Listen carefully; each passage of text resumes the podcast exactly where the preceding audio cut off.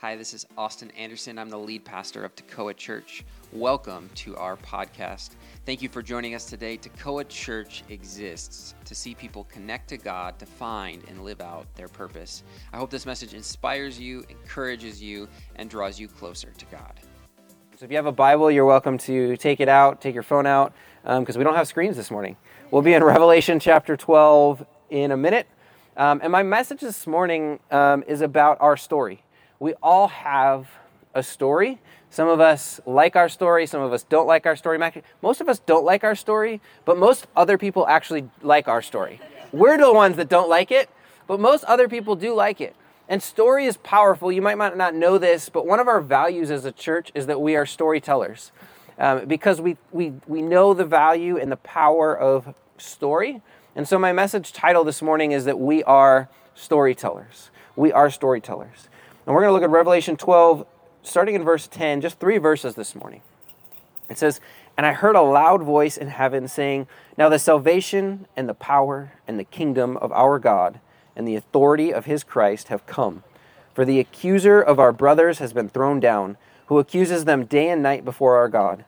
And they have conquered him by the blood of the Lamb and by the word of their testimony, for they loved not their lives even unto death.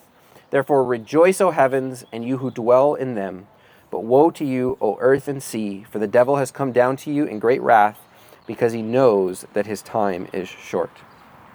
All right, there's a lot in there. Some of it's maybe a little bit confusing, um, but it's a pretty straightforward message this morning. But let's let's start with that background in it this morning.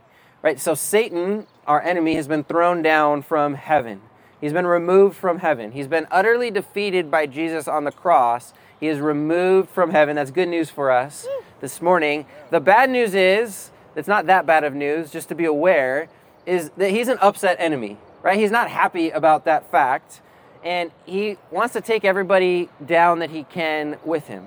You know, we talked some about this too the other week, uh, a few series ago at our Lion versus Lion series. But this is what happened. This is the reality that we're walking into. If you've ever seen the movie or read the books, The Chronicles of Narnia, I actually read the whole series of books when I was a kid. And then in high school, um, I went to go see the movie and I got into like the premiere, like before it was released. And it was actually like, it was the, before it was released, and I was supposed to take this is Minnesota. We take, I think you do out here too. We take the ACT, like the college entrance exam. So I was supposed to take that at like nine o'clock, eight o'clock the next morning but I went to the midnight premiere of the movie the night before, and I, I thought like it's fine, it'll work itself out, and it, it did. It worked itself out. It was fine. But it was funny because I read the whole books when I was little, and I was in high school, and I saw that movie, and I got to the end of the movie, and I was like, it clicked with me. I never realized that Jesus was supposed to be the lion, or that the lion was supposed to be Jesus. And it finally clicked with me because, right, the lion goes and takes the place of the kid. I don't remember his name. I can only remember Peter's name because I, I played Peter actually after that. No, I think before this, I actually played in the Chronicles of Narnia, the play. I played Peter in the play, and I still didn't connect with me until I saw the movie. And all of a sudden, I like started getting emotional because I was like, I get it. This is our story that he that that the lion takes the place of the kid who messed up, just like us. Like we've all sinned, we've all messed up, and the lion, Jesus says, it's okay. I know I didn't mess up, but I'll take your place for you. And the the the forces of darkness, the enemy is thinking, great, we've won. And like, right, they kill the lion, they they crucify, Jesus gets crucified, and the enemy thinks, haha, I did it. I won. But then, right, Jesus raises back to life three days later. The lion comes back to life, and he is victorious in that we're victorious. And what they thought was a victory was actually a defeat. But then what happens in the movie and what happens in reality for us too is the enemy is not happy about that. And so they think, you know what, like, let's go to war. I'm going to cause as much destruction, as much division, as much damage as I can.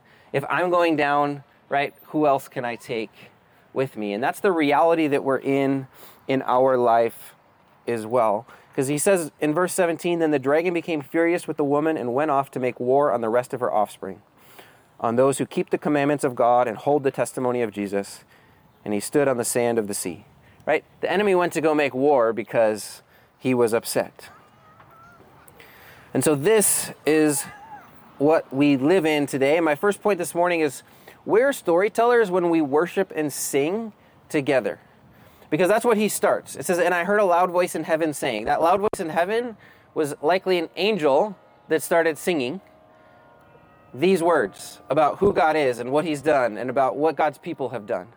And when we begin to sing, when we what we just did, what we do every Sunday morning, when we maybe do in our car on the way to work, or when you start to sing, especially with God's people gathered together, what we're actually doing is proclaiming the testimony of God. We're telling the story of what He's done.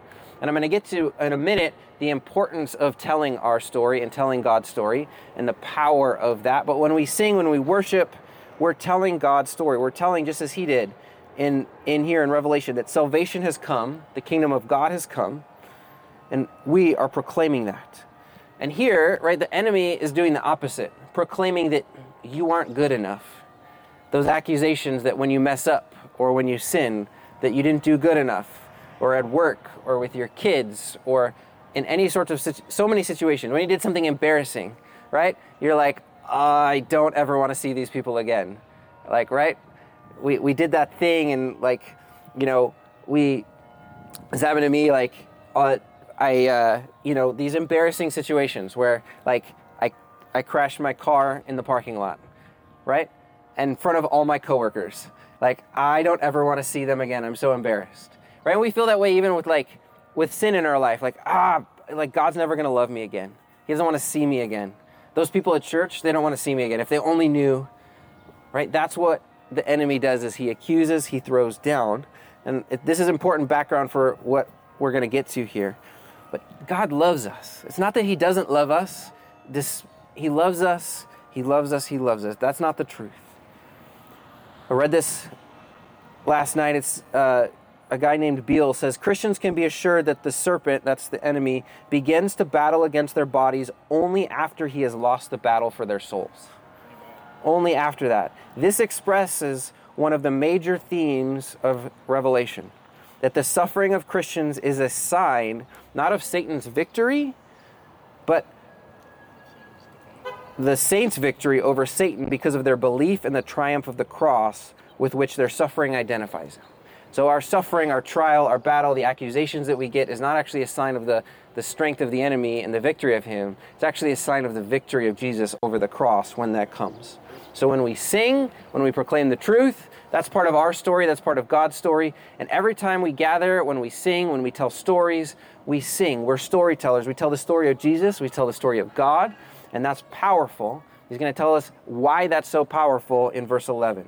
Verse 11 said, And they, they, that's us, Christians, have conquered him, that's the devil, by the blood of the Lamb, that's Jesus, and by the word of their testimony, for they loved not their lives even unto death. That means us in this, by the blood of the Lamb, by the blood of Jesus who, who defeated the enemy on the cross, we are victorious. He needed to pay the sacrifice, right, just as the lion did, for our guilt. That's what covers our sin. That's how he's defeated, but it's not over, right? Because we're not in heaven yet. Eternity hasn't come yet. Because although Satan was cast out from heaven, he's still in the world attacking us. But this is what's so important in this verse that I want to share with us this morning. When you testify, you defeat the enemy, it says. When you tell your story, you defeat the enemy. The Bible says faith comes from hearing and hearing from the Word of God, and the testimony of the acts of God are operating out of the Word of God. And then when we testify how we have acted according to God's Word, people hear it and they say, you know what, that could happen for me too. Right, church, this is why we're storytellers. This is why you need to tell your story. This is why I want us as a church to get better at telling our stories. Because when we hear somebody else's testimony of what God did in their life, that God said something in the Bible, and they said, you know what, I actually believe that that's true what God said. And then they believe it and they walk in faith in their life.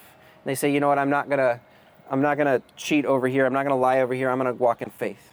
I'm gonna step out in faith over here and trust and do this that God said. And when we hear those kind of stories, they inspire faith in us. I was reading Psalm 121 this morning. It says, I lift my eyes up to the hills. From where does my help come from? My help comes from the Lord who made heaven and earth. He will not let your foot be moved. He who keeps you will not slumber. The Lord will keep your going out and your coming in from this time forth and forevermore. It's great.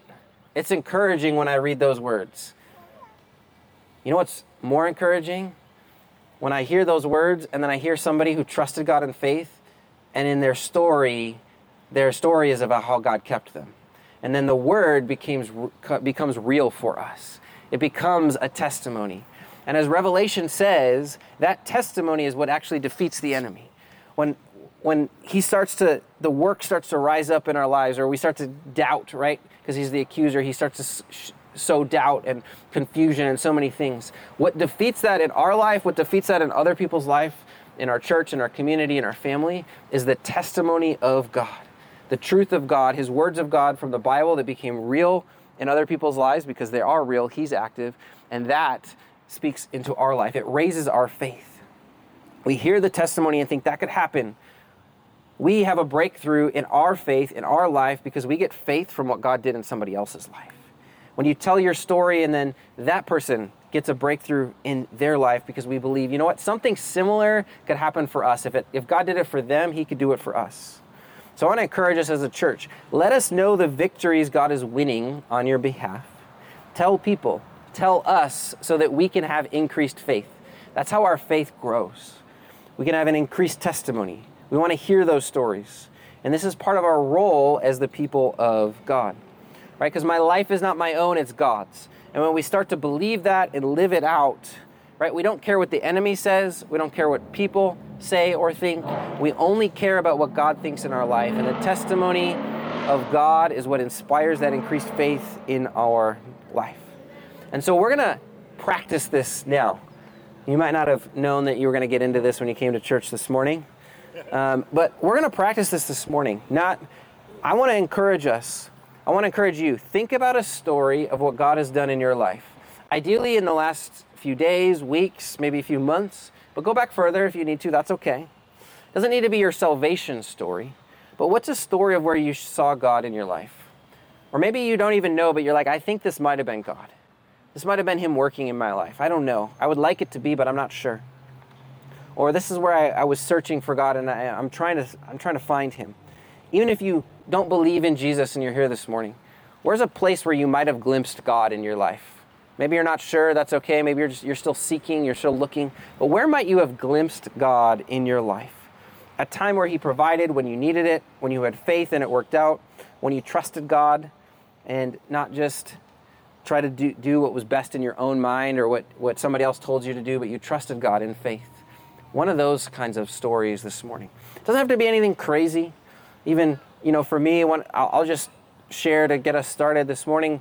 Um, but, you know, last week and the week before, I had two different pastors reach out to me to just want to check in and pray for me. And I got invited to go hang out um, with some other pastors and just get poured into. They're like, you know what, you're, you're a church planter. I care about you, care about what God's doing. And it was to me just a sign that God's like, you're not alone. I've got you and care for you. It's as simple as that, right? But that story of, you know what, I'm reminded because there's been other times where it seems like I'm alone. It seems like, are there any other, you know, I've got our church and I love you guys, but is our church like uh, just our church on an island or are we part of God's bigger church and community, right? And sometimes it feels like, oh, we're just doing this on our own, and that's not our heart. We want to be doing it in community, but it feels that way. And then in the middle of that, I can doubt. But sometimes it's hearing a story like that of, you know, maybe you feel alone this morning. You're like, ah, is God really there? Like, I feel like life is so difficult right now, and I feel alone. Does any, am I alone? Maybe my story can encourage you this morning that God's got you.